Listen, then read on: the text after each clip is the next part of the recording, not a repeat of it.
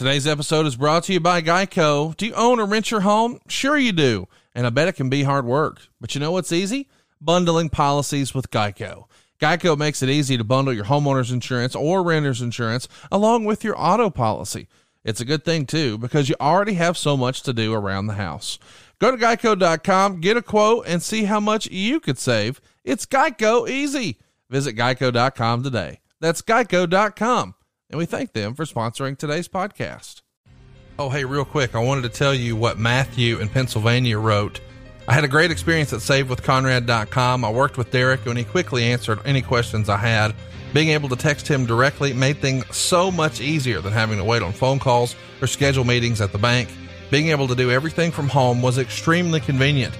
I was in a tough spot with the pandemic going on, but it looks like everything is going to work out for me just in time. I would definitely recommend Conrad and his team to anyone looking for mortgage help.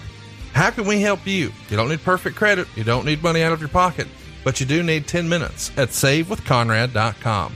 NMLS number 65084, equal housing lender. We're licensed in more than 40 states, and you even get to skip your next two house payments at savewithconrad.com.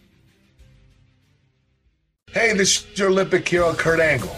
Drop the chips, make physically fit protein snacks part of your daily gold medal routine. They're high in protein, made from 100% all natural real chicken meat and organic plant protein. Air baked, low in net carbs, and taste insanely delicious.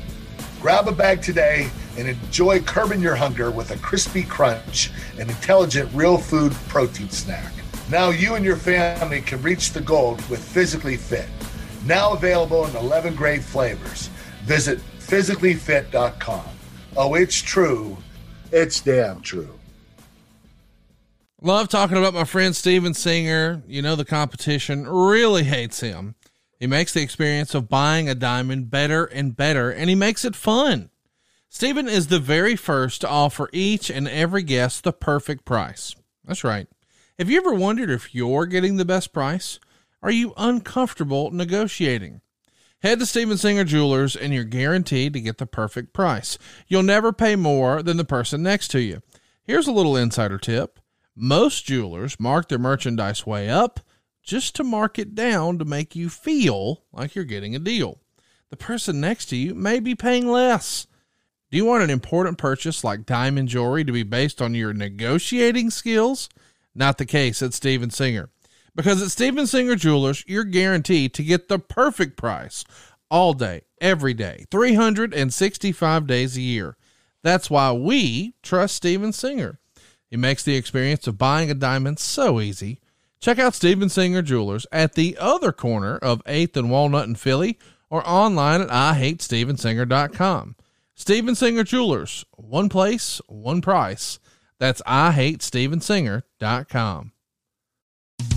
Well, won a gold medal with a broken freaking neck. He's a real athlete, so give him your respect. He's got intensity, integrity, intelligence too. Oh, it's true, it's damn true. So if he ever finds you and you're chanting you suck, then he'll douse you in dairy with his big milk truck. And with one angle slam, he'll lay you out on the floor. So listen up, Show. Hey, this is Kurt Angle, and welcome to the Kurt Angle Show.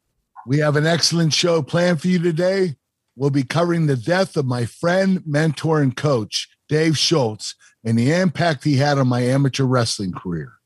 We will also be covering Team Foxcatcher. But first, I would like to introduce to all of you my co host. You know him as the mortgage maestro, Conrad Thompson. How you doing, Conrad?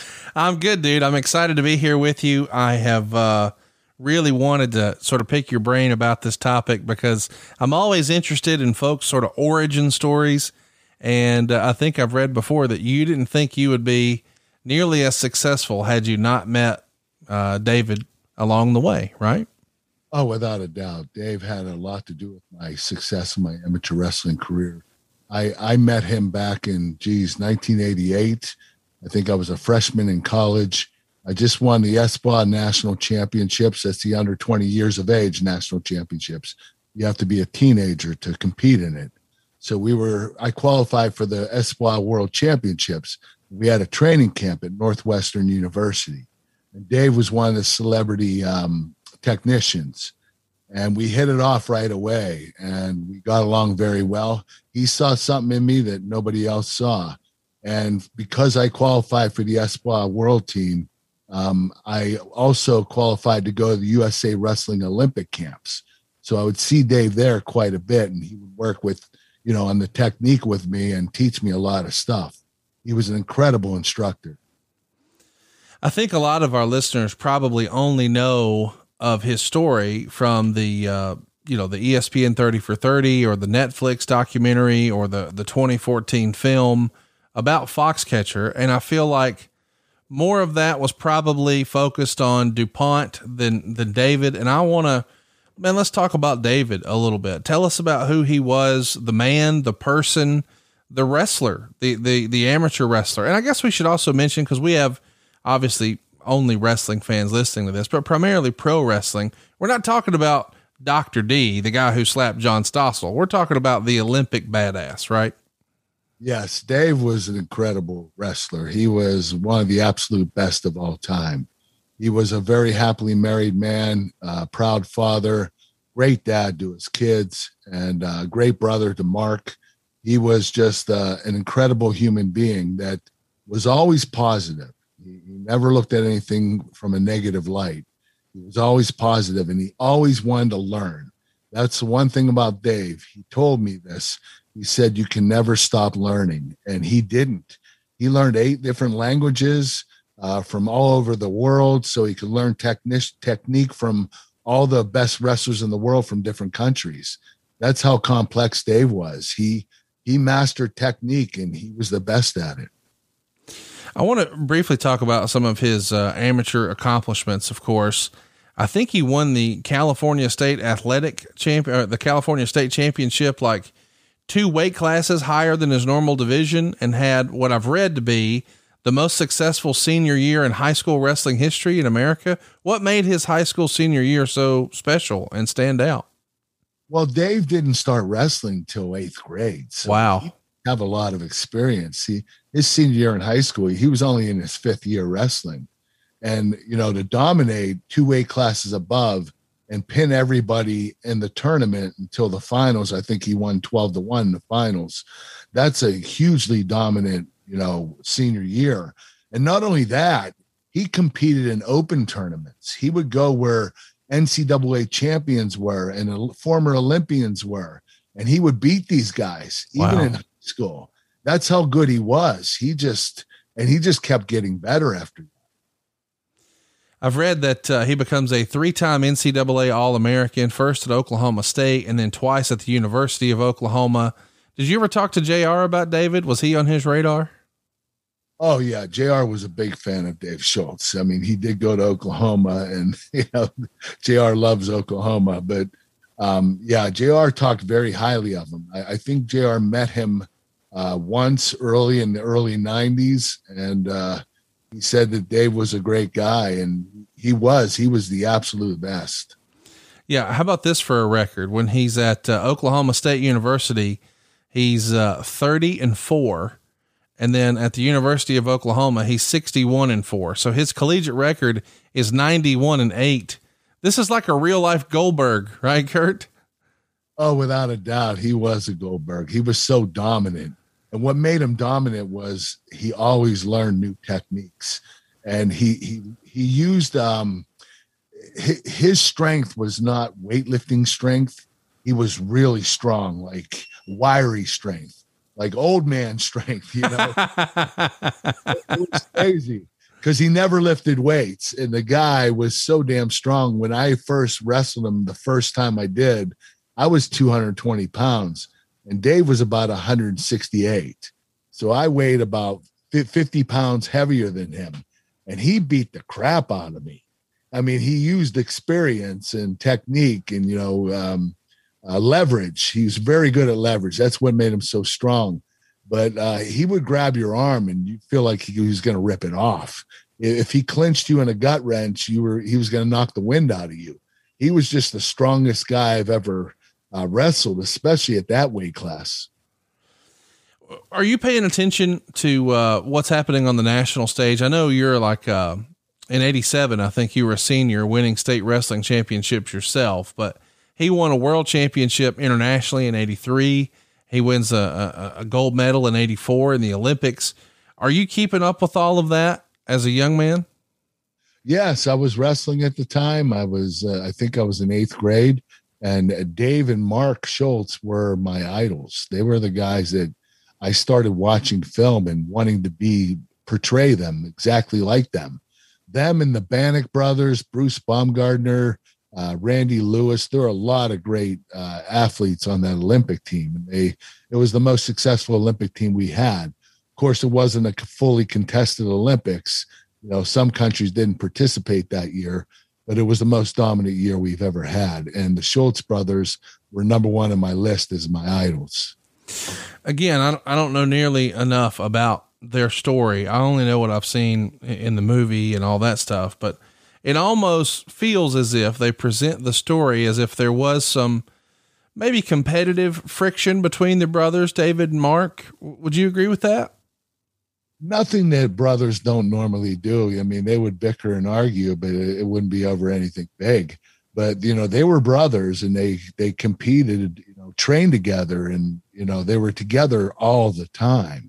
But i think that the documentary painted a picture that they wanted to show more drama between the two. But no dave absolutely loved mark and he always took care of him.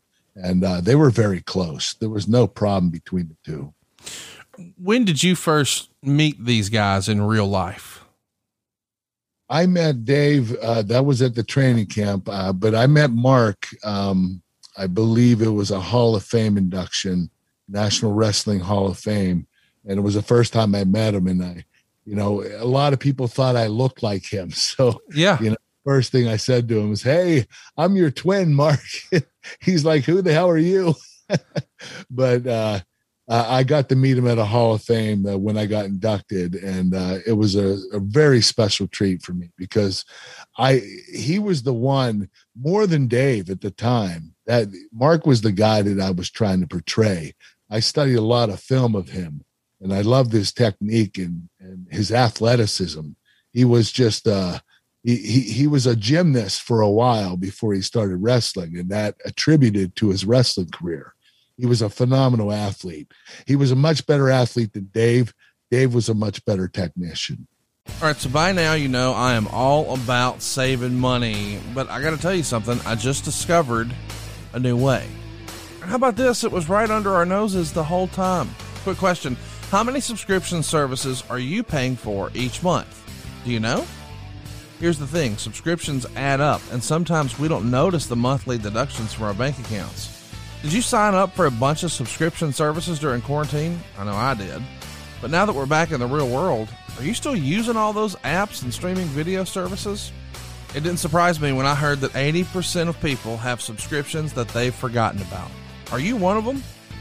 What are you doing to save money and take control of your finances? How do you track all of your bill payments and budgets? Do you use an old school clunky Excel spreadsheet? Do you have scattered post it notes all over your desk? Not anymore. Truebill is the smartest way to manage your finances. They have an easy to use app, and you can review your recurring charges all in one place. You can cancel the subscriptions directly through the app. It doesn't get any easier than that. They have a variety of tools to help customers improve their finances. You can create a monthly budget and expenses. You can track and evaluate your savings goals. You can even create automated savings, meaning you choose how much to put away each week.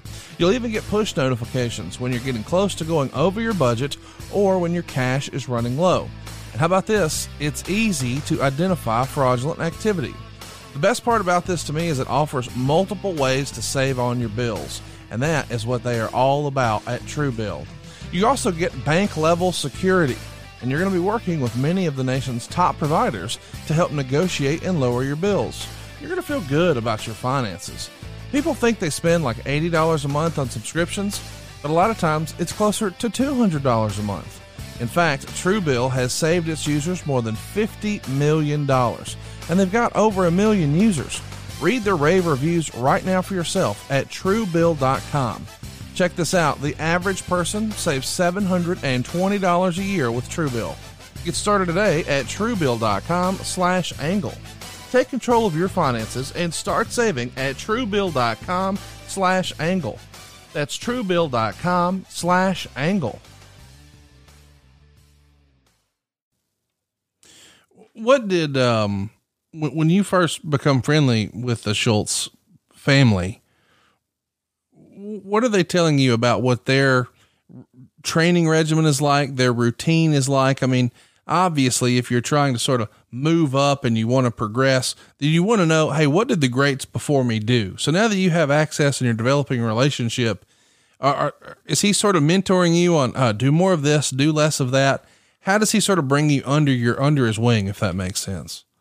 Well, Dave allowed me to do whatever I wanted to do. He he didn't really push me as far as training. He just taught me a lot of good techniques and and uh, you know told me some ideas he had of training of what I could do to better my technique and better my performance. But Dave wasn't like a, a trainer that he was like, "Come on, you know, one more." He was he was more of a teacher, and uh, that that's how I looked at him.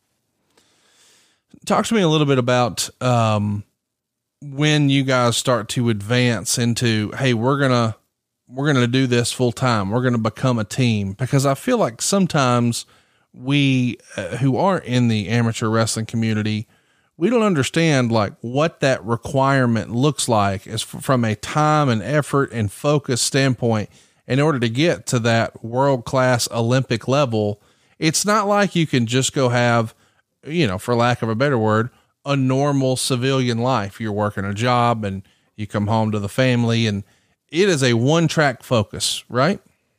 Oh, without a doubt. You're you're thinking, you're training, you're doing wrestling 24/7. And uh, everything that you do has to uh, help benefit that sport.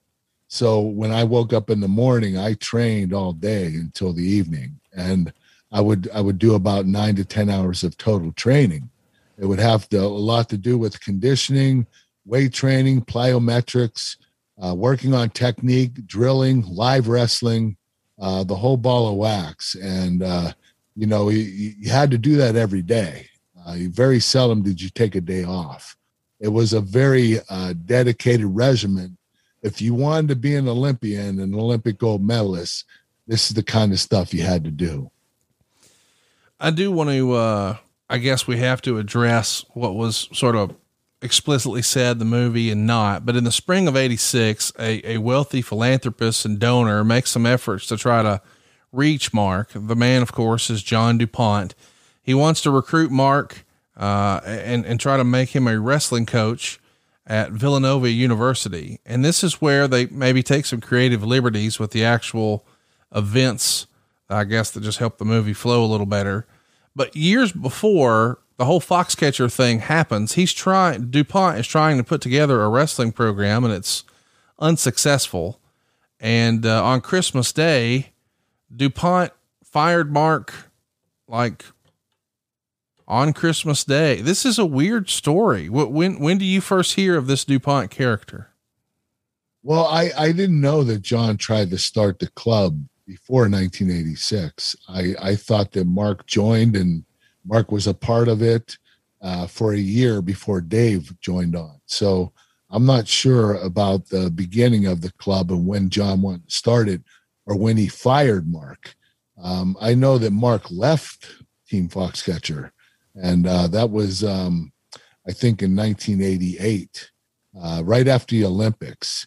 He had a very poor Olympic performance, and it had a lot to do with John. Mm. John was all over him uh, John was obsessed with Mark. He he didn't want to leave him go. He was always around him, uh, you know, uh, suffocating him.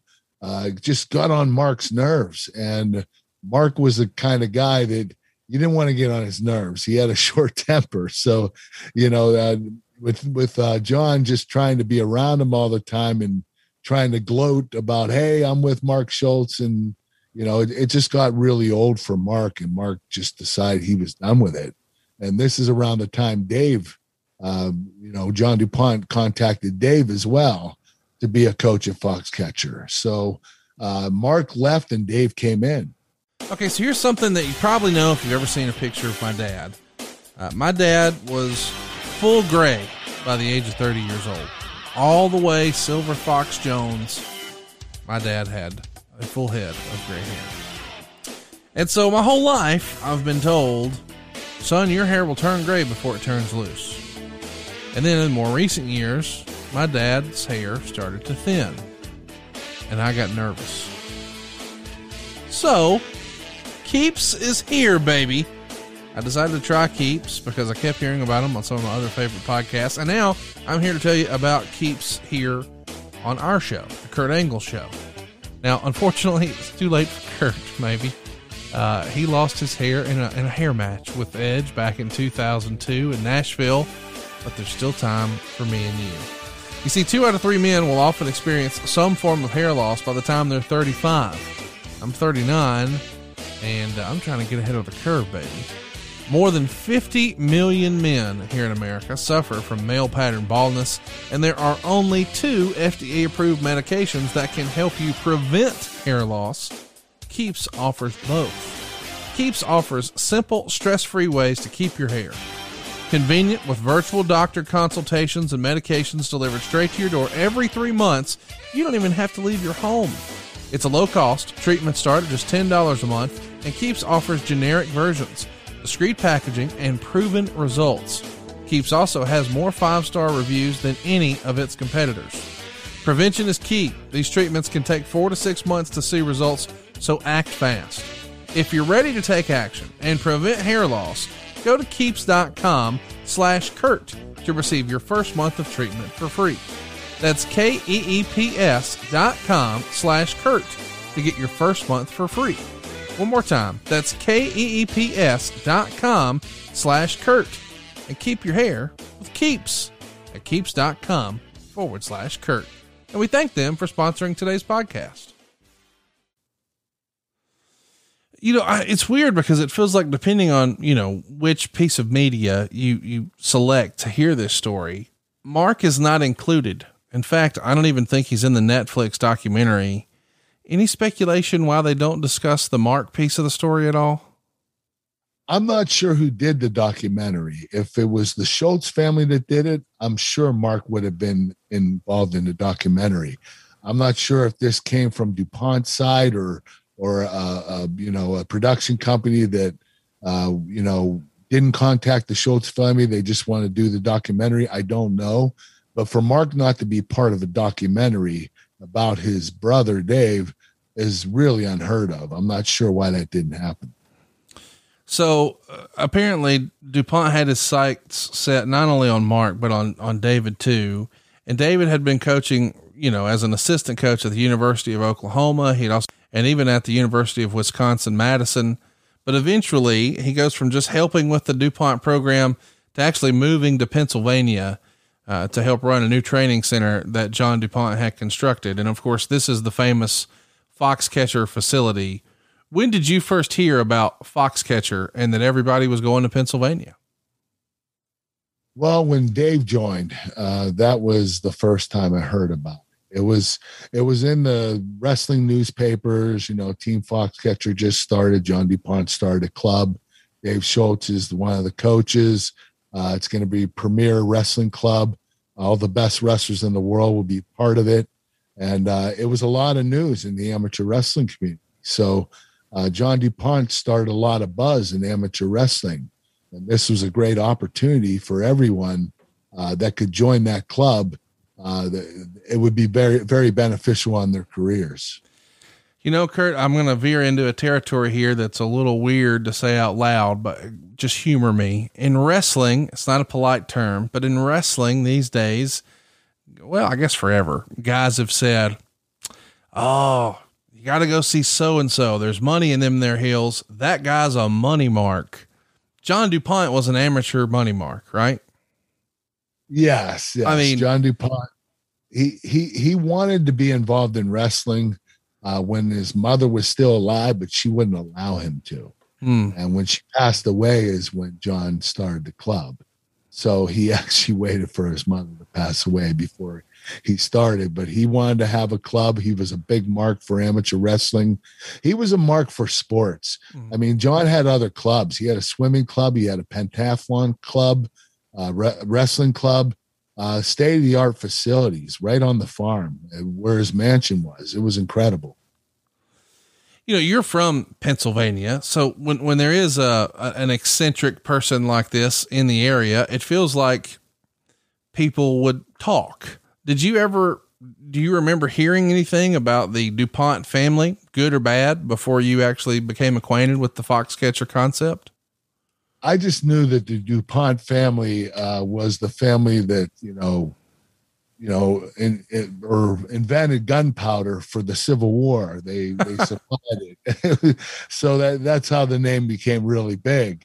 And uh, DuPont, you know, DuPont Chemicals, DuPont Foods, uh, you know, there's just so many. It's it's just a popular name, and John's a descendant of that. And uh, you know, knowing that, you know that John has a, a great deal of money and uh, he contributed a lot of that money to wrestling.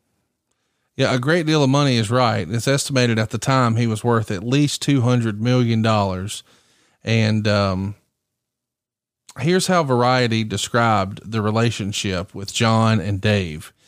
DuPont was a lonely, socially inept prince desperate to be embraced by his tough, world class athletes as quote unquote one of them. And Dave, sympathetic to the man's strangeness and dependent on him for support for not only himself, but his wife, kids, and the athletes he'd recruited on DuPont's behalf, was his favorite. An open hearted bear of a man who not only embodied the athletic greatness DuPont himself coveted, but humored the wealthy philanthropist's own wrestling dreams, going so far as to coach him in competitions for which, as old videos expose, he was thoroughly unfit. Can you speak to that? Do you think this is a fair assessment of DuPont that he was lonely and socially inept and really wanted to be one of the boys?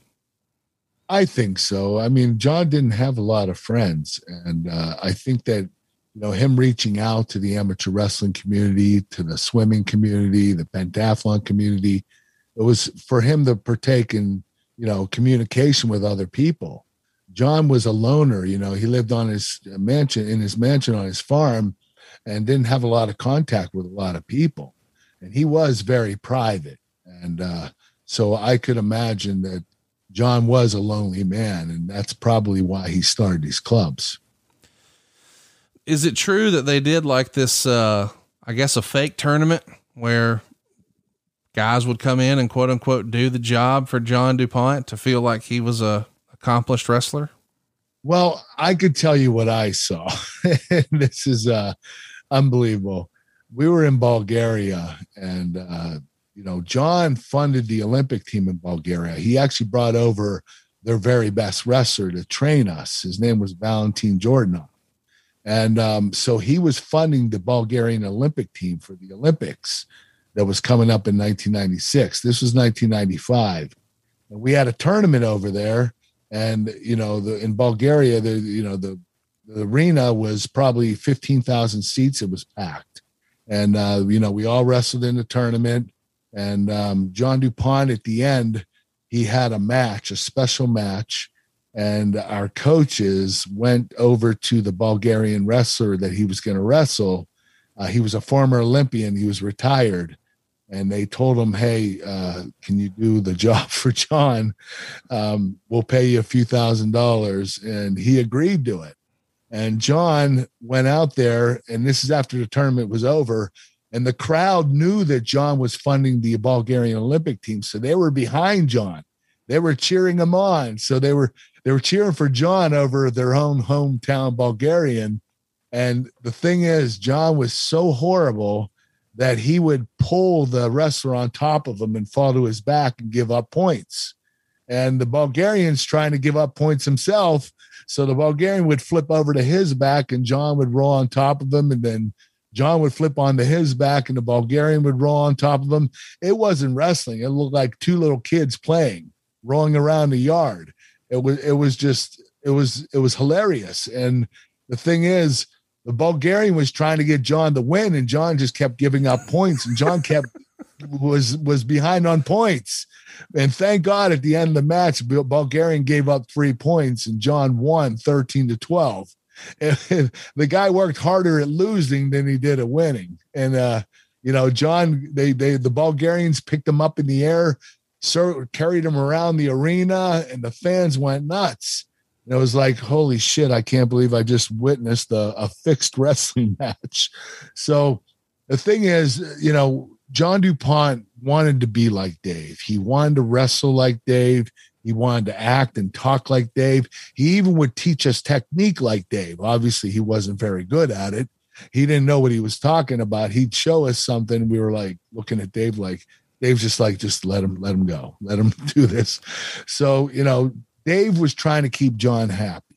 And, uh, you know, John was uh, just wanted to do everything that Dave did. And John was infatuated with Dave Schultz. And I think that was the issue uh, of why uh, John ended up killing it. Do you think, um, uh, we'll talk about that later. Let, us talk about when you first meet Dave. I, I want to clarify. I think you met him at a camp uh, over the summer at Northwestern University. And somewhere in there is when he starts inviting you to Team Foxcatcher, or how do you first start coming to the facility? Okay, I, I met him at the camp at Northwestern, and then I was started getting invited to Olympic training camps out in Colorado Springs, and Dave would show up there, and we would train together. And Dave told me that uh, John Dupont started a wrestling club, and uh, he was going to be coaching there. And uh, I thought, wow, this is a great opportunity. I said, uh, Do you think that they'd be interested in me? He said, If you win the NCAAs this year, I'm sure they will.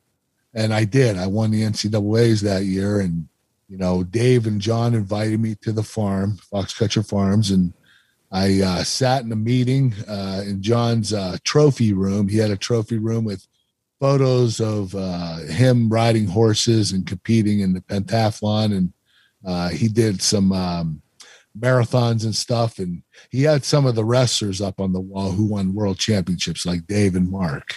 And uh, there was a bare spot on the wall. And John said, That bare spot is going to be you, Kurt. You're going to be a world champion if you join my club. And I bought into it. I bought, I bought it because I, I wanted to train with Dave. And I knew I was going to be a part of the best facility in the world. It was the most innovative facility that was ever built back then and uh, so uh, all the benefit it, it, benefited only me. There was no reason why I shouldn't join. And uh, at the time, I was in college, so I couldn't get paid by Team Foxcatcher until I graduated college. But they were funding my trips to go on international trips and uh, to to go to tournaments, and so John Dupont would, would take care of that stuff, and uh, so that that's how it all started, and that's how I got invited onto the farm to join Team Foxcatcher. And I think, you know, even as you're training for the Olympics, you know, off and on, all told, you're there on the farm for like what, the better part of six years? Yeah, I was there on and off. I didn't stay there full time because I didn't have to. I was in college at the time uh, when I started in the club, and uh, you know, training at Clarion was a great situation. I would go up to Edinboro University, which is only an hour and a half away, that's where Bruce Baumgartner uh, coached and trained. He was an Olympic gold medalist at heavyweight. University of Pitt had some great wrestlers. I would train there. So I didn't have to go to Foxcatcher. I didn't have to live there the whole time because I was from Pennsylvania. It was a four hour trip. I could go whenever I wanted. And I usually went once a month for a week and then I would spend the whole summer there. Uh, but uh, I spent quite a bit at Foxcatcher and I'd use the techniques I'd learned there and bring them back to Clarion or Edinboro or Pitt and work on those techniques with the other wrestlers. You uh, you wrote in your book that you never saw anything to make you believe that John DuPont was mentally unstable, but it was obvious to you that he had substance problems and he wasn't good with personal relationships. Can you expound on that? Well, I you know John, he was very different. Um, John was he he liked to be the center of attention, and he was the first year Foxcatcher. But when Dave joined, Dave became the center. He became the face and the name of the club, and he was the coach of the club. And John was jealous. John was definitely jealous. He was infatuated with Dave. He wanted to be Dave Schultz. And do I think John had mental illness? Looking back now, Yeah. yes. But back then, we didn't know what mental illness was. It wasn't barely discussed. So we didn't know how to treat it or what to do. Uh, you know, and, you know, there, John DuPont's attorneys tried to, you know, turn around and say we were taking advantage of him. Right. We weren't taking advantage of anybody. John knew what he was doing uh, as far as running the club. We didn't rob him of any money. He'd tell us what we were getting paid, what we had to do, where we had to go. It was it was just uh, you know John was coherent enough to run a club, but you know at the same time, you know he had some issues. He definitely had a a, a level of mental illness, and he took a lot of drugs, a lot of drugs and all of those things could be contributing factors to why Dave or John did what he did. When you say a lot of drugs, do you mean prescription pills or cocaine or what? Cocaine. Yeah. that was his choice of drug, um, a drug of choice, I should say. Um, you know, one time I was at his house, at his mansion, just ordered pizza, and I was in his trophy room, and he came downstairs and uh, he was sniffing his nose, and there was white stuff around his nose, and he was trying to rub it off. And he says to me, Kurt, you need to leave. I said, okay. and I, the only reason I left is because he had a gun in his hand. Oh, I was like, holy shit, like, what's going on? He said, you, you need to leave. Uh, so I left, and he took a wrestler down in his basement. He there was a, a, a tunnel, a hidden tunnel down there from the Civil War when the DuPonts uh, were, you know, producing gunpowder. And there was a, an escape tunnel from the mansion to another house, a guest house. It was about 600 yards long. And John found the cave, the tunnel. So he wanted this wrestler to go in the tunnel. It was only four feet high. So the wrestler had to bend over forward and he had to walk 600 yards and through the tunnel. And John got in behind him with the gun loaded, pointed at him 600 yards. And this kid was praying to God the gun wouldn't go off. So, John, there were a lot of incidences of John, you know, doing wacky stuff, but, you know, we, nothing ever turned into a murder until Dave was killed. did you have, when he said, Kurt, you need to leave, did he mean like get in your car and leave the property and go home? Or did you have, you know, uh, I don't know, a bunk somewhere on the property? Oh, we had houses. There were about 30 houses on the farm, and we were all placed in different houses. So uh, th- th- when he meant leave, he meant go back to your house. I got you. I was just there, just there for dinner, having pizza with John and another wrestler. His name was Rob. And uh, th- that's when the incident occurred. So let me ask when, when you, um, when everyone on the wrestling club, you know, uh, not John DuPont, the actual wrestlers, the team, when they're trying to reconcile his sort of erratic behavior and the way he's mimicking and almost obsessing about Dave. And back then, of course, we didn't know what we know about mental illness. And boy, this is maybe controversial, but it's just honest. Did, did, how many, I mean, by and large, you guys had to assume he has a crush on him. He likes him, right? Well, I guess. I mean, he definitely was infatuated by Dave Yeah. and Mark. Mark was his first infatuation, and I think I think John had his sights on the Schultz brothers probably years before he contacted them. But you know, John was just uh, an odd dude, and uh, you know what? You know, he was infatuated with Dave and Mark, and the infatuation just continued. it's it's pretty crazy to think about how all this got turned around. Um, let's talk about Dave. It's been written that Dave could apparently push you more than anyone, just about anyone else, and I'm sure a lot of that is just because you respected his accomplishments.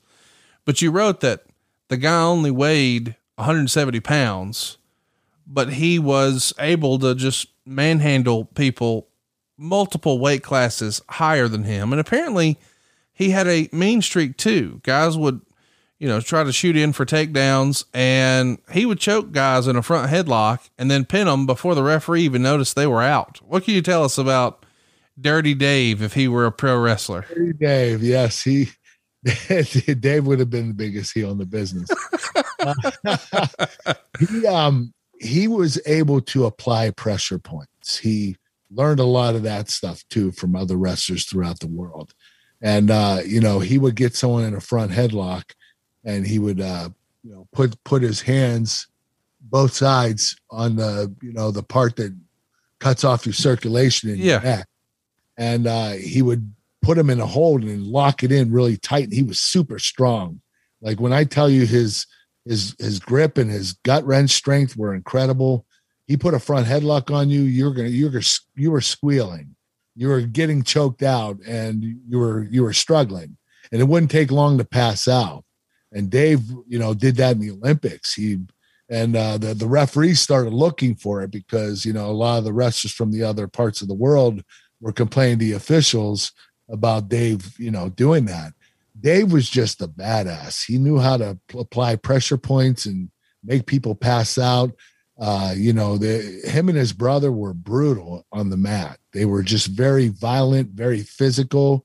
Uh, you know, if Dave took your arm, he, he you know, he was going to try to break it. I mean, he was just, he was just amazing. Uh, his strength was incredible for his size. And uh, both of the Schultz brothers were incredible wrestlers, and they were very physical. Credit Karma has always been there to help you make better financial decisions, and now they want to help even more. With a Credit Karma money spend account, you can be rewarded for good money habits. Who doesn't want instant gratification? If you're looking for satisfaction, there's no need to wait. With Credit Karma money, you could win cash reimbursements for debit purchases. Credit Karma Money is a brand new checking account where you can win cash reimbursements for making purchases. When you use your Credit Karma Money debit card, you can win daily instant Karma purchase reimbursements on items up to $5,000. Just pay with your debit card, and if you win, you'll be notified on the spot and your instant Karma cash will be added back to your spend account. Credit Karma Money has already given away over $3 million in instant karma to over 50,000 Credit Karma members and counting.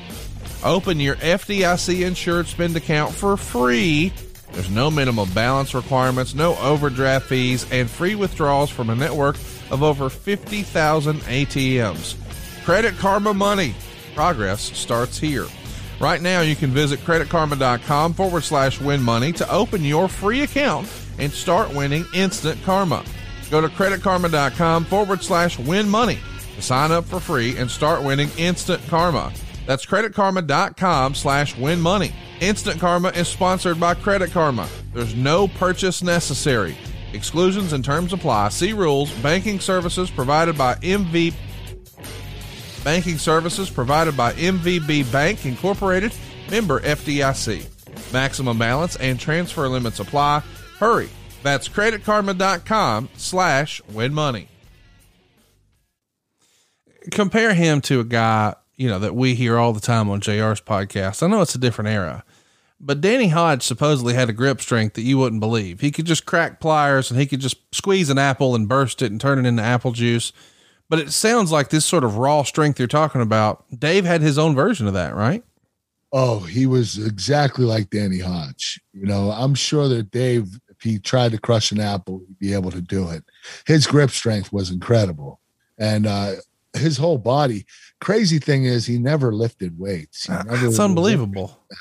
and you know he never gained or lost weight he was always he was always wiry and thin and you know not a lot to not a lot of mass to his body and he was really hairy he looked like he was wearing a coat. Yeah. his, his body hair was just so hairy and uh you know it, it- but it made him look like a, a a- lovable bear that's how dave looked you know he had the beard and you know he's bald up top but um Like a skinny Dutch man tail with the body hair, though, right? yes, Yeah, yes, yeah. exactly. Uh, he didn't look like much, but he was a real badass. You, you also wrote that he had a very unconventional style, that he would create cutting edge moves, something you'd never seen anyone else do, judo tricks that would blow your mind. And he also learned eight different languages in an effort to be the best wrestler in the world. Because if he can hear what their coaches are saying or their instructions, maybe that's an advantage, right? Oh, without a doubt. And Dave also wanted to learn the languages because he wanted to learn technique from the wrestlers.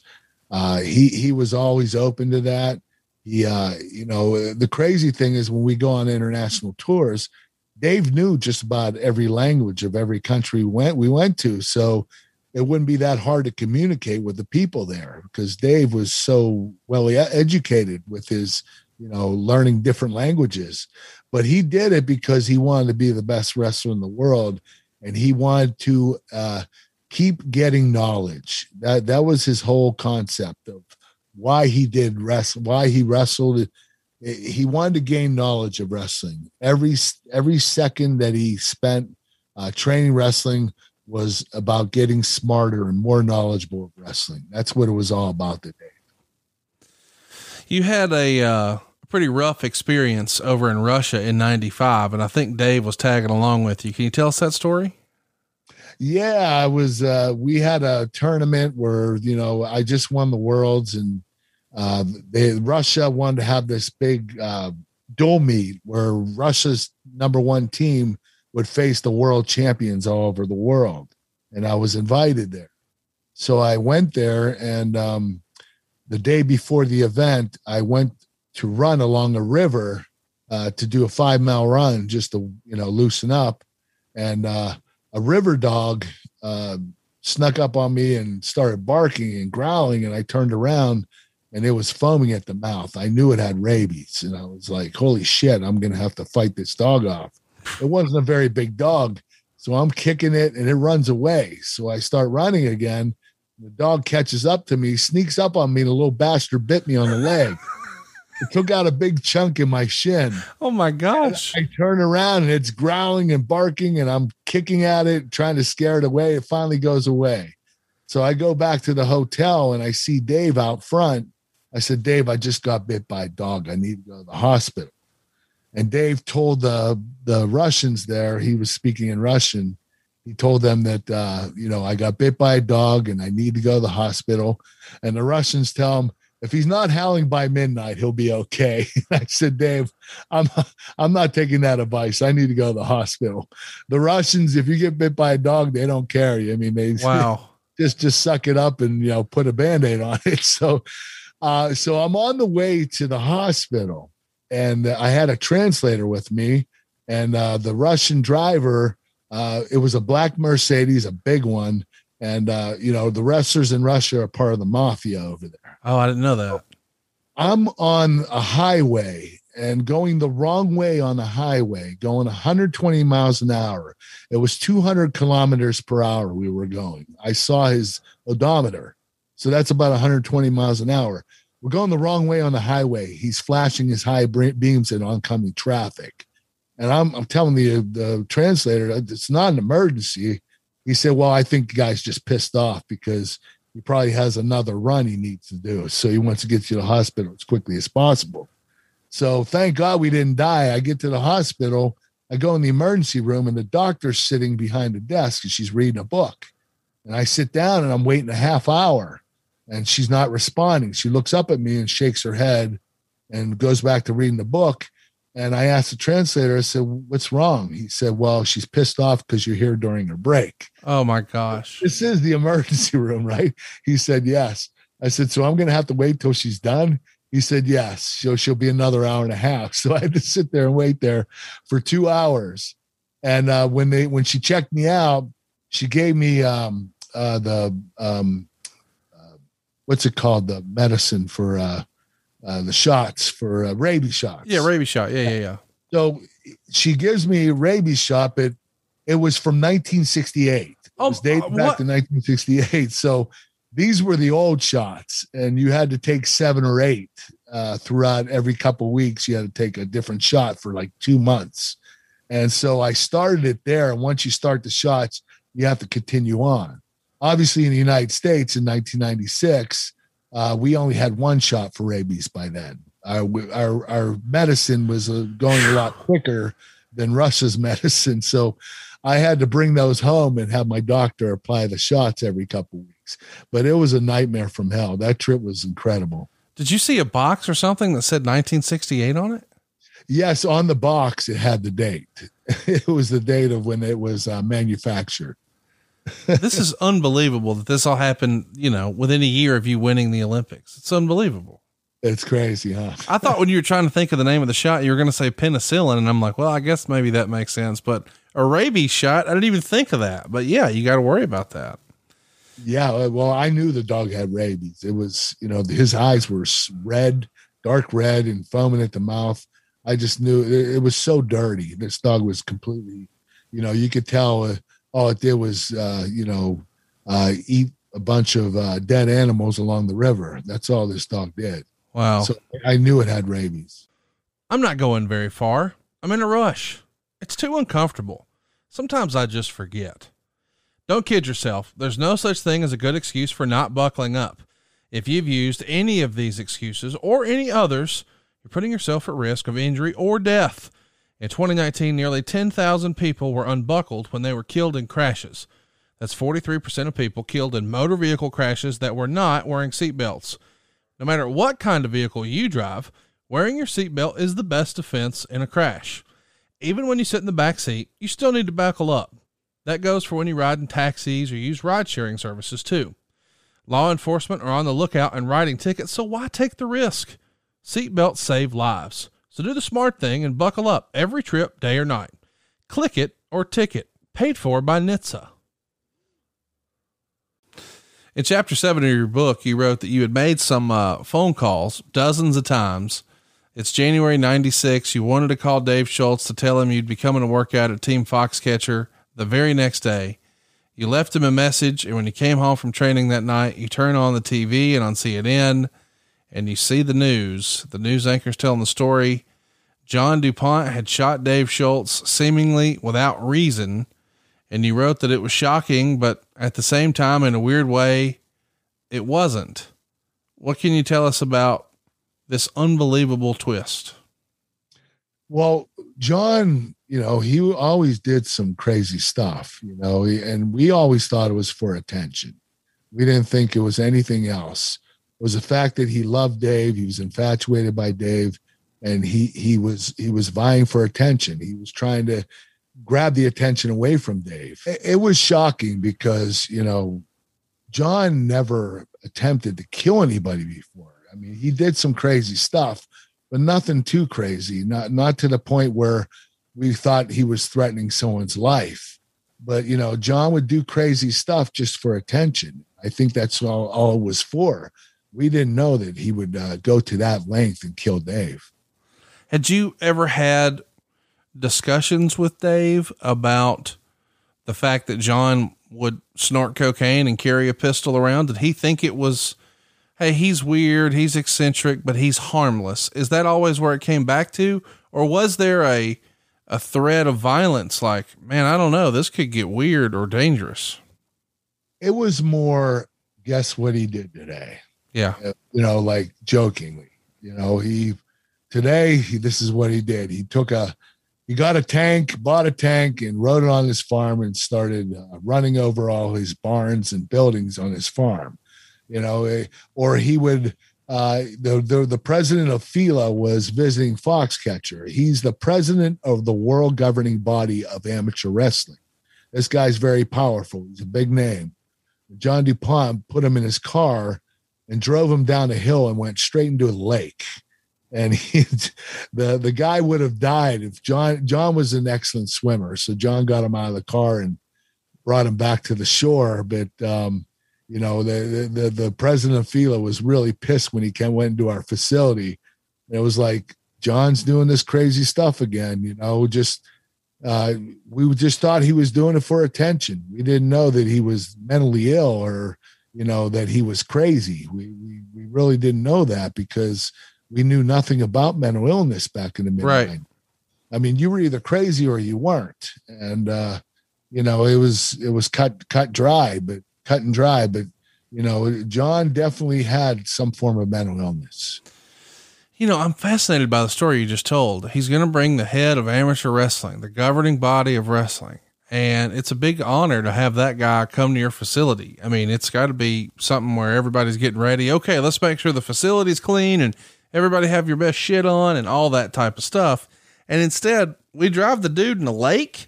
Do you think he did that just because he wanted to position himself as, oh, I saved this guy's life? Maybe he wanted to have a hero moment. I think perhaps because, like I said, he did a lot of stuff for attention. Yeah.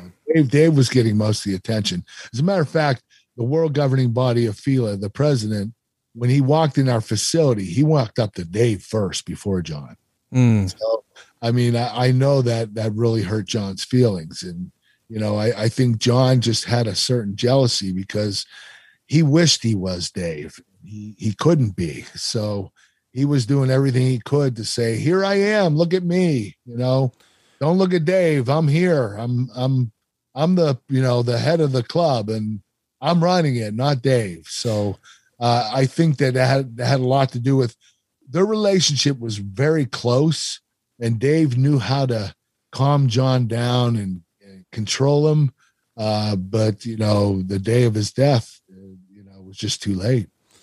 You know, it's it's funny that you say, you know, even just the introduction that he that he wasn't first bothered him. I kept thinking as you're describing this story, these days on social media, people call it clout, Kurt. I don't know that you're in the loop on that, but it feels as if DuPont felt like or hoped he could buy the clout that Dave had in the wrestling community. Of course, Dave had earned it through blood, sweat, and tears and competition. And maybe DuPont thought, I can't do that. Maybe I can write a check and, and buy the clout that Dave has. And that proved to not be as easy as it was. You're right. And John got a lot of credibility by starting the wrestling club. And, you know, uh, he got a lot of respect from a lot of people, but it wasn't the respect that Dave earned. And I think John was trying to make up for that. He wanted to be Dave and he wanted to have the same respect Dave had. And unfortunately, he didn't. There were a lot of wrestlers that feared John because they didn't want to get fired by him. You know, they were, he was our boss. But, you know, as far as respect, you know, Dave had the utmost respect out of everybody. Is it true? I saw in my research that DuPont didn't do this. I'm going to drive my car in the lake stunt once. He did it twice in four days. I heard, I wasn't there the other time, but I was told that he did it twice. The second time was with the world governing body of FILA president. And, and I, I want to circle back to something you just sort of glossed over because it feels like uh, a make believe story. I certainly believe you, but I'm saying this is the craziest thing I've ever heard. The dude had a tank and ran over his own shit. Yes, yes. Hey, thank God he didn't use the gun on the tank. he, he would have blew up his mansion. It's unbelievable. Yeah, he, he just he he he bought a tank, and I'm not sure where he got it. Uh, obviously, he has a lot of contacts. He could probably get whatever he wanted, and uh, he rode it on his farm and was uh, knocking over buildings and barns, and you know just trying to destroy whatever he could. He just uh, felt like doing it that day. He was like, "I'm John, John Dupont. This this is what I'm going to do today to kill time." And uh, I think he just had a lot of time on his hands, and he had a lot of money, and he didn't know what to do with either one of them. Was would you would you categorize John as paranoid? Yes, he was definitely paranoid, and I think the drugs had a lot to do with that. Yeah. Because, like I said, when he was sniffed that coke and came downstairs, he got really paranoid. You got to leave, man. I'm, you know, I'm, uh, I I found something downstairs. You're gonna have to leave. And you know, he was, he thought that you know he wanted the wrestler to go in that tunnel, that 600 yard tunnel, because he thought somebody was coming after him. So he was delusional to a point, and I think the drugs had a lot to do with it. Was there any pressure? You know, we'll call it peer pressure, but I guess that's not really the right term here. But I know you guys are all elite athletes training there. But if if he wants to be like you guys, he might want you to be like him. Is he ever pressuring guys to do cocaine, as far as you recall?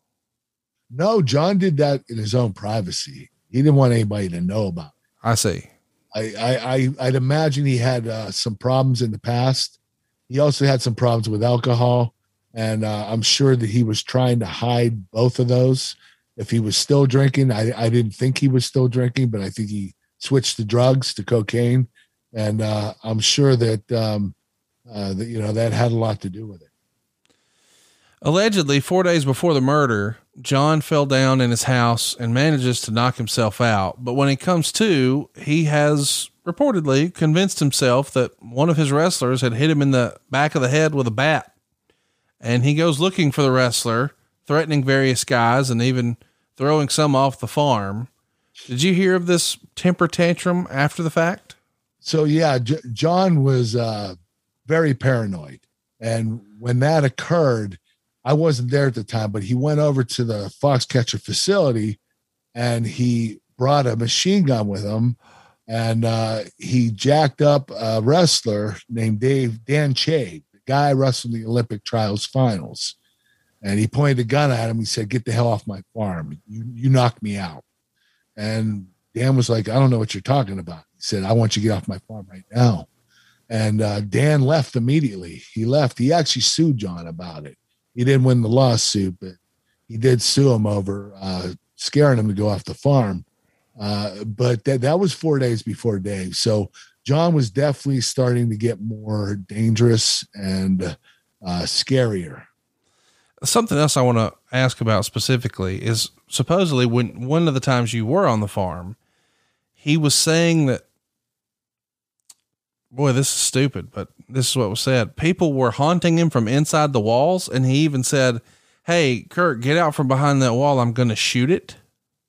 Yes. Uh, one of the wrestlers were there. It was uh, Trevor Lewis. And he, um, he, he was, uh, walking with John in the house, and John kept looking at the walls, and he he thought somebody was behind the walls, and he kept telling Trevor to, you know, uh, they they would open up, they would knock down part of the wall and look behind it, and you know, and and he's like, "Hey, Kurt, I know you're here. I know you're behind my wall."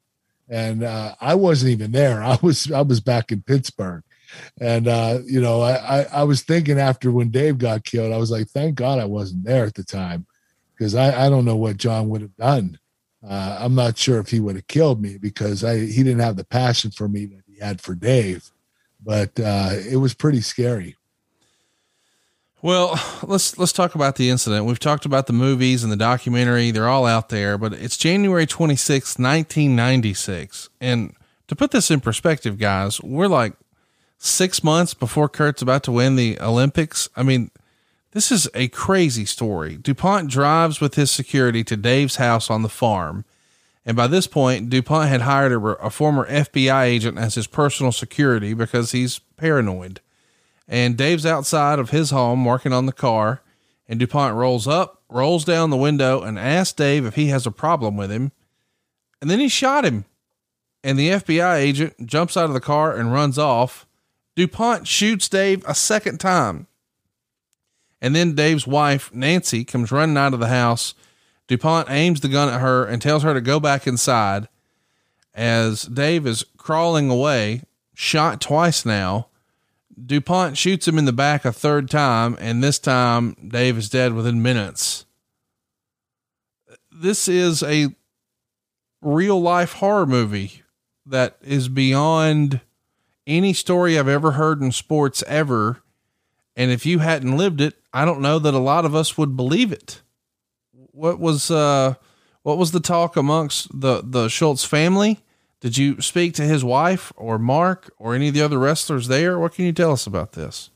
Well, I just knew that Dave got shot twice and uh, John killed him in cold blood. I mean, Dave was on the ground trying to crawl away when Nancy came out to the porch and John pointed a gun at her and said, Go back in the house. And then he just took the gun and shot Dave in the back one more time. And it's crazy because the FBI agent could have helped. Yeah. He, he took off. Like, you know, he, uh, the second John shot the first time, the FBI agent was scared to death. He just took off and went and ran to the woods. Uh, but John just killed Dave in cold blood. It was, uh, uh, it was really sad. It was uh, mind blowing. Uh, we we never thought that he would ever do something like this, but you know, like I said, you look at some of the patterns that he did, and you look back now and you say, "Oh, we should have seen this coming." We definitely should have seen it coming, but when you're when you're in the moment, you don't know. And uh, John seemed to be harmless, so it, it was it was a really tough situation, and you know, my heart went out to the Schultz family because uh, you know, Dave was truly loved by all of them. It's okay. You can admit it. You're skeptical about all my commercials about SaveWithConrad.com. So was Nathan in Fairfield, Pennsylvania. He left us a five star review over at ConradReviews.com, and here's what he had to say.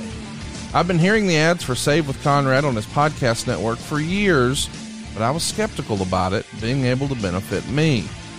But Boy, was I wrong. The process was quick, easy, and has put my family in a better place. The service delivers all that is promised, quick and easy, as advertised. That's really what we do, Nathan, and thank you for your business. We greatly appreciate it at SaveWithConrad.com. Right now, we can save your family just like we did Nathan's. Skeptics are allowed and welcome, but if you've got a 30 year loan, if you've got a second mortgage, if you've got credit card debt, there's never been a better time to take advantage of this opportunity than right now. What we're talking about is saving tens of thousands of dollars from the comfort of your own home. You don't have to get dressed up in a three piece suit for a two hour appointment across town with a banker. Check it out right now, savewithconrad.com. And if we can't save you money, we won't waste your time. But what you're really getting is the peace of mind of knowing that you've got the best deal for your family with my family at savewithconrad.com. NMLS number 65084, equal housing lender. Oh, and did I mention no house payments for two months? Come on, let's take a summer vacation from house payments at savewithconrad.com. You wrote in your book, even with all that money, he was never happy with his life. His parents expected a lot out of him, and he didn't deal with that well. And you even wrote, as much as I hate him for what he did, I felt bad for him in some ways.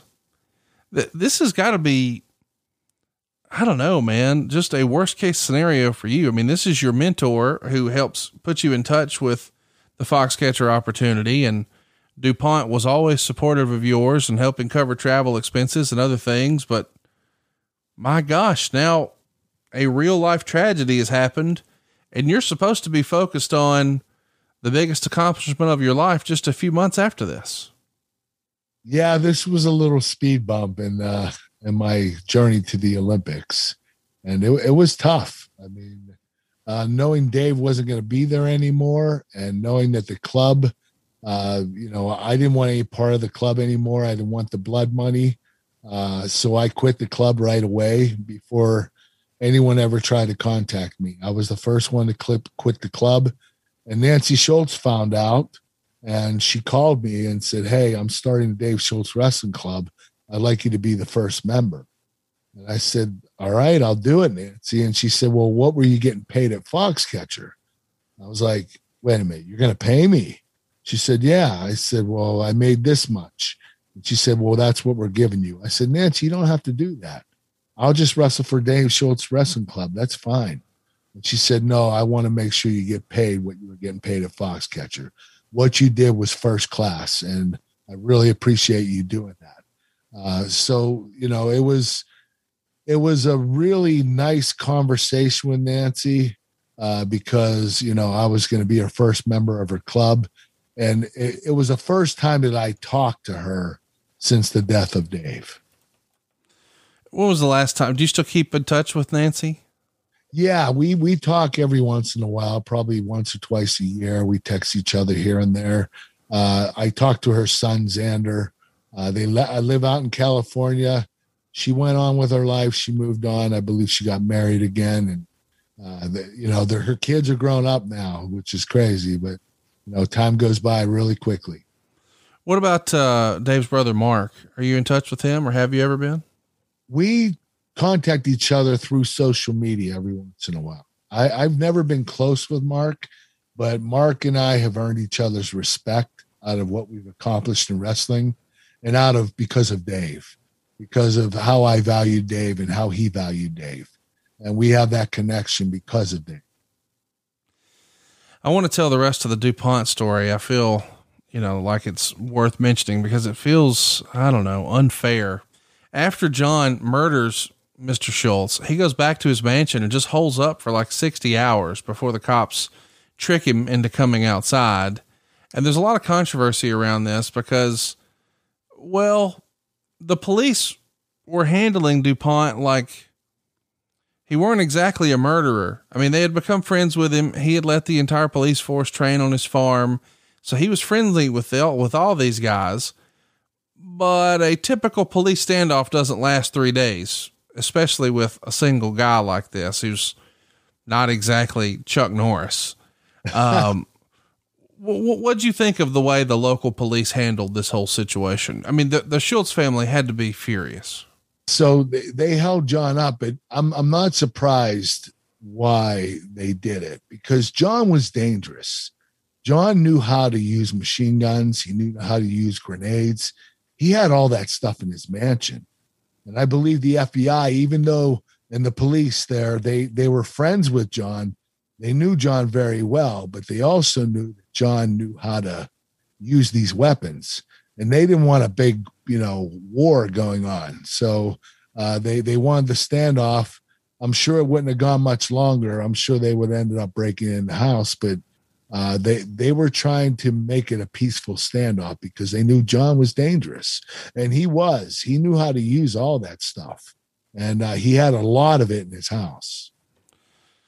Well, eventually he's taken into custody, and uh, of course this thing's going to go to trial, and of course he's got a ton of cash, so he's going to hire some high-powered defense attorneys who are going to try to paint him as uh, sort of the patriarch and donor of this American wrestling team but he was really being taken advantage of by these young wrestlers because he had shown some interest in the sport. Were you a part of the trial? Do you remember all this? No, I wasn't part of the trial, but it, it pissed me off that the you know the attorneys thought we were taking advantage of him. When you take advantage of a guy, you try to rob him of his money.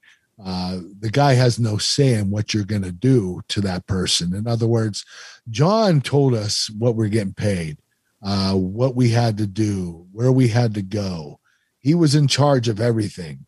We couldn't take advantage of him because he was very, uh, very canny about how to run a club. He he was doing it with the swim club and the pentathlon club, so he he had experience doing this. We weren't taking advantage of him. Now we might have taken advantage of the fact that he was mentally ill, but we didn't know it at the time we just thought he was doing it for attention because uh, you know that's John always wanted attention. Right. That's that that was him. He he always the reason he even started a club was for attention. So he was he was a lonely old guy that wanted to have uh, some form of attention, and that that's how he was going to get it. Ultimately, he pleads insanity. The defense is eventually uh, thrown out of court, and on February twenty fifth, nineteen ninety seven he's found guilty of third degree murder, but it's not your typical guilty victory. It's uh, guilty but mentally ill as a verdict. And the judge sentences him to 13 to 30 years incarceration. He's going to be housed in a minimum security facility in Pennsylvania.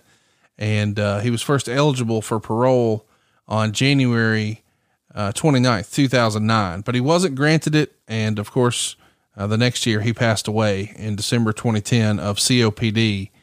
And boy, this is weird. According to his will, he wanted to be, and I guess was, buried in his red Foxcatcher wrestling singlet. What a strange story, Kurt.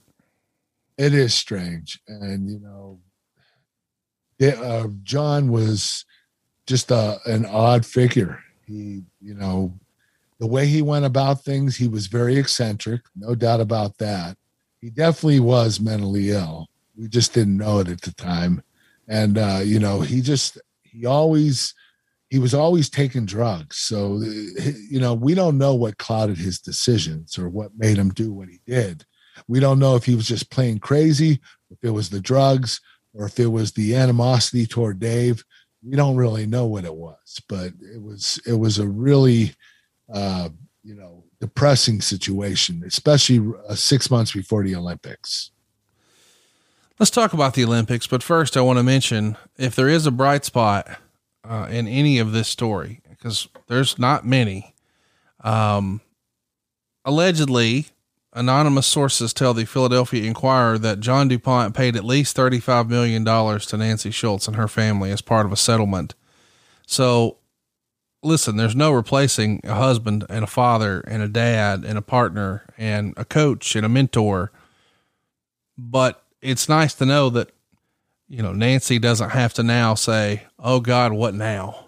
Right? Yes, uh, the the the deal, you know, the situation they got uh, with the money, the thirty five million, uh, that's not going to replace Dave. No, Nancy didn't have to worry about what she had to do the rest of her life. Yes, she knew her her and her kids would be taken care of. So you know, uh, if anything good came out of it, that was uh, the only good thing. It's your weekly reminder to make sure that you are taking advantage of all things Conrad over at adfreeshows.com. The content library is phenomenal with so many options that cater to you, the wrestling fan. Whether you enjoy hearing your favorite podcasts ad free or watching them on your smart device, maybe you're interested in MMA or just enjoy the wrestling nostalgia. I guarantee there is something for you. The interactive experiences alone are worth every penny. From Nick Aldis and Thunder Rosa to legends like Nikita Koloff, Arn Anderson, and Jim Ross. They have all been a part of our live interactive events where you get to talk to them and ask the questions that are on your mind. So, what are you waiting for? Head on over to adfreeshows.com and choose the right tier for you. So much value and a wide selection that is free as well. That's right, free content you can start enjoying today. So do it now. Go to adfreeshows.com and sign up today and join the fastest growing wrestling community. Again, it's adfreeshows.com. Yeah, I mean, and, and it's weird to even say that, but it is like you know it, that's one less thing they have to worry about. Let's talk about the Olympics, and we're going to do a whole episode on that, of course, because we're right here at the 25 year anniversary. So uh, we don't want to talk all about the Olympics now, but a, a few months after this, man, you're going to be in the biggest stage of them all and accomplish all of your goals here. And you hold a big press conference afterwards. And of course, that's natural. That always happens. But you see Nancy in the crowd crying. And you say to the crowd, quote, Nancy, I just want you to know Dave had the greatest impact in the world on me. That one was for Dave too. I want to thank you for everything you did for me. And I especially want to thank your husband for helping me win the gold medal. This is the bright spot in the story that he may be gone, but his legacy lives on through your Olympic victory, right? Yes, I couldn't have done it without Dave or Nancy. I mean, th- those two are the most giving people in the world. What Dave did for me for my wrestling career, and how Nancy was able to uh, continue to pay me while I competed uh, during the Olympic trials and the Olympics. Um, those two are the most giving people I've ever met, and I'm indebted for the rest of my life to them. Let's uh, bring the focus back to David Schultz for a minute. When he died, David was only 36 years old. Uh, he was maybe past his elite prime from the 80s, but he's still trying to make the Olympics one last time. And he was great. So great that he was ranked number one in the USA in his weight class in 95. How do you think the Olympics would have shaken out had Dave been a part of them? Well, if Dave would have continued to be number one in 1996, as he was in 1995, he made the world team that year. And in 1996, he was ranked number one, but we still had the Olympic trials. If he would have won the trials, he definitely would have medaled. There's no doubt about that. Uh, that's our best weight class. Uh, it's our most competitive weight class. Is the 163 pound weight class right around that position or that that that weight category? And uh, Dave, whether it was Dave or Kenny Monday or who whoever was going to be, they were going to medal. So Dave Dave was definitely one of the favorites, and if he would have made the team, he definitely would have medaled. To tell our our just pro wrestling fans who are listening how important Mr. Schultz was to you, almost all of your gear was an homage to Dave Schultz. Can you explain that? Yes, my rookie year, I wore Dave Schultz's singlet, the, the one that they uh, attributed to Dave after his death. It's the one he wore in the 1995 World Championships. It's the the red red and blue singlet with the American flag on the front. I wore it my rookie year, and that that's the same singlet that, that Dave uh, that they made in remembrance of Dave. So I did that uh, in memory of Dave. Let's jump to some questions. We got a, a ton here. Uh, Roger wants to know Kurt, did you see the film and what did you think of it? I thought the film was good. I thought it was really accurate, except for the innuendo that Mark might have been gay uh, with John. That was just a little far fetched. Yeah. And, and they did some things to build up drama. Another thing was uh, uh, John DuPont's mother was not alive when Foxcatcher started. So uh, those two things are the only things. Uh, but other than that, it was pretty accurate. Umar wants to know if Dave was alive when you decided to pursue a career in professional wrestling, what would he have said about it? Actually, Dave, he's a free spirit. He would have said, "Go get it, man. Make that money." That that's Dave. Dave would have been hundred percent uh, supportive of it. Definitely, that's the kind of guy he is. He just he's a California boy. You know, he he goes with the wind, and uh, you know he's he's just. Uh, I never seen him have an argument with anybody. He's the nicest guy in the world. He would have said, "Go do it." A wrestling historian wants to know what was the best lesson Dave taught you? That you can never learn enough. That uh, learning is never finished, not until the day you die. I'm sure that Dave, that's the way Dave led his life. I'm sure he learned something new right before his death because he was always learning. And uh, I I took his advice. You know, uh, the, the the only way you learn is by listening and uh, you know you you talking all the time you're not going to learn anything right you listening to somebody and taking their advice that's how you learn and that's what dave taught me uh, christian says you've explained in an interview that whenever a tragedy happened to you you would use that pain to fuel yourself into working harder. Do you think that every highlight of your career is a result from that or is it just a coincidence? No i think it's a result of it. Um, I've always been able to um, deal with controversy and uh, pain. Uh, I think uh, the reason is I try to shut it out and I try to keep myself busy by doing the task at hand, which for most of my life has been competing and performing. So you know, it's one of those things where I I just have to uh, you know stay focused on it and, and, and do what I do best, and that's what I do. J.M. Wagner wants to know any memories of Kenny Monday. He wrestled at Dave's weight and won gold in 88, four years after Dave, and silver in 80 in 92. Kenny Monday was one of the best wrestlers in the history of American wrestling, too. He's up there with Dave, and they were both competing for the same spot. They actually uh, rotated in 1984, 88, 92, uh, back and forth. So um, both of them were exceptional wrestlers and uh, two of the best wrestlers of all time. And uh, Kenny was uh, very special. He had a, a great talent. Uh, he was really quick. the Russians nicknamed him the Puma uh, because he was like a cat. and uh, him and Dave would have been the two favorites. Well, I know what uh, Kenny Monday's favorite snack would be these days if he's looking for protein. And of course, it's chicken snacks. And man, I got to tell you, I'm seeing tweets left and right about this stuff lately, Kurt. I don't know if you've seen what I saw, but people love the Randy Orton interview. And I think that cinnamon flavor is flying off the shelves. I see your buffalo wing there. it's still your favorite.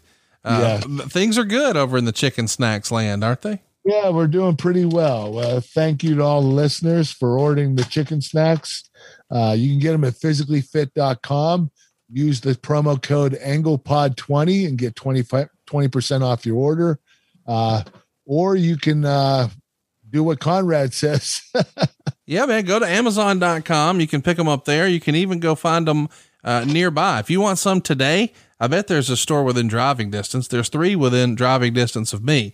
You want to know where to go? Go to physicallyfit.com. Click where to order, and you can just type in your zip code, and bam, I've got one that's just two miles from me.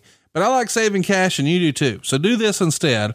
Click order online now, and you don't just have chicken snacks to choose from. You've got plant based protein as well, right, Kurt? Yes, we have the plant based protein. It's 100% organic plant protein. So you can do the chicken snacks or the snack smart they're both incredible. We have 11 different flavors. They're awesome. Check it out. You're going to be glad you did. Don't forget to use that promo code AnglePod. You'll save 20% off your entire order, not just one bag, but every order. And I want to mention too The list price is $9.99, but of course, with your 20% off, it's eight bucks. But they're seven servings a bag, right? You're talking seven different servings, Kurt. Yeah, so it's not one serving, so it's it's not that expensive. It's nine ninety nine. That's before the promo code, your coupon off, twenty percent off.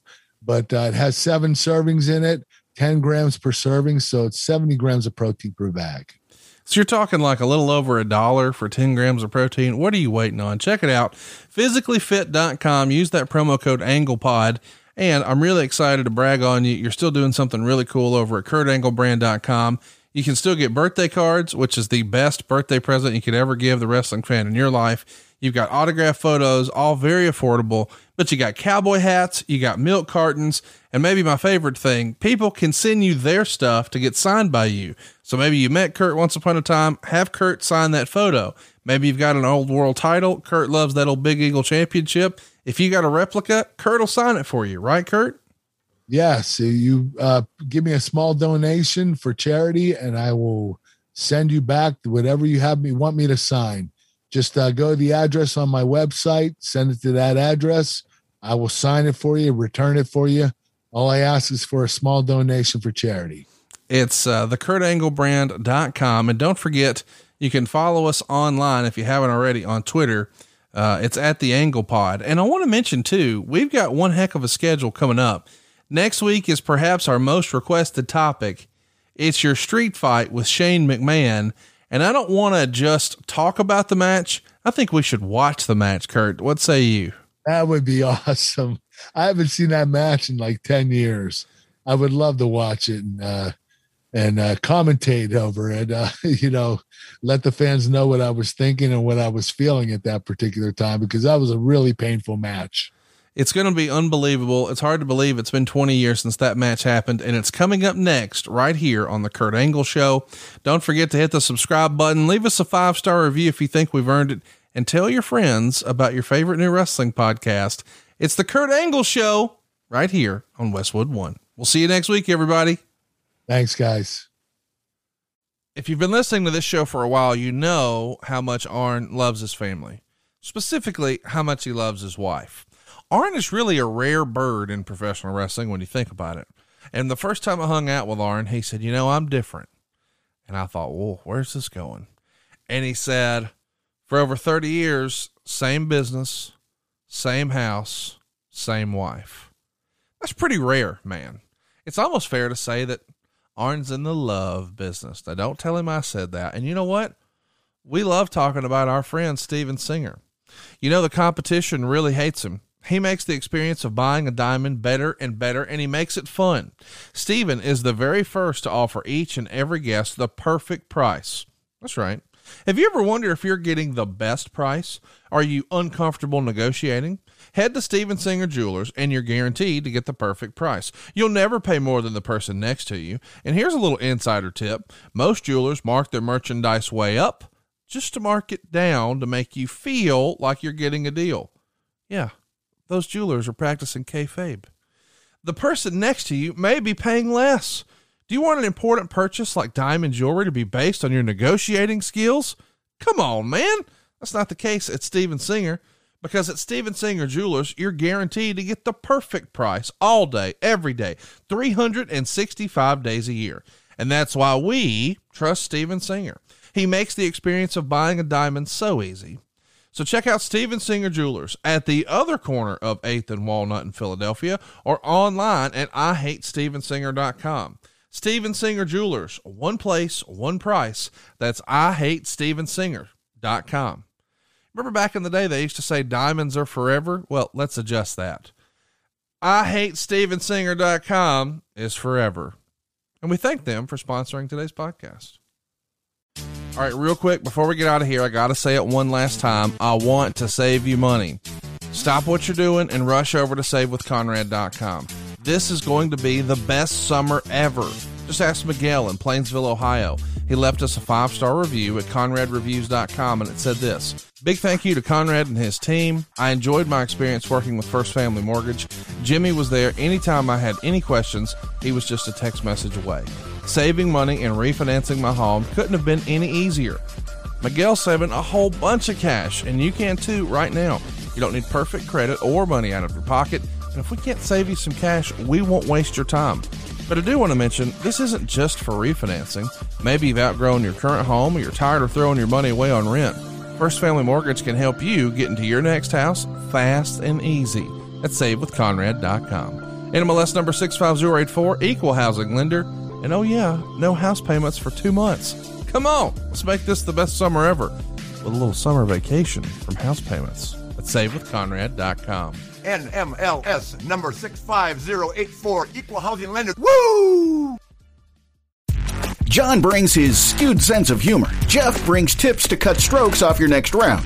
Together, it's those weekend golf guys. They'll pay a lot of money to PXG and Titleist and Callaway and on and on and on, right? How many yards do you think you're going to pick up with that extra driver? I think I can get an extra 5 to 10. What if I give you 15 to 20?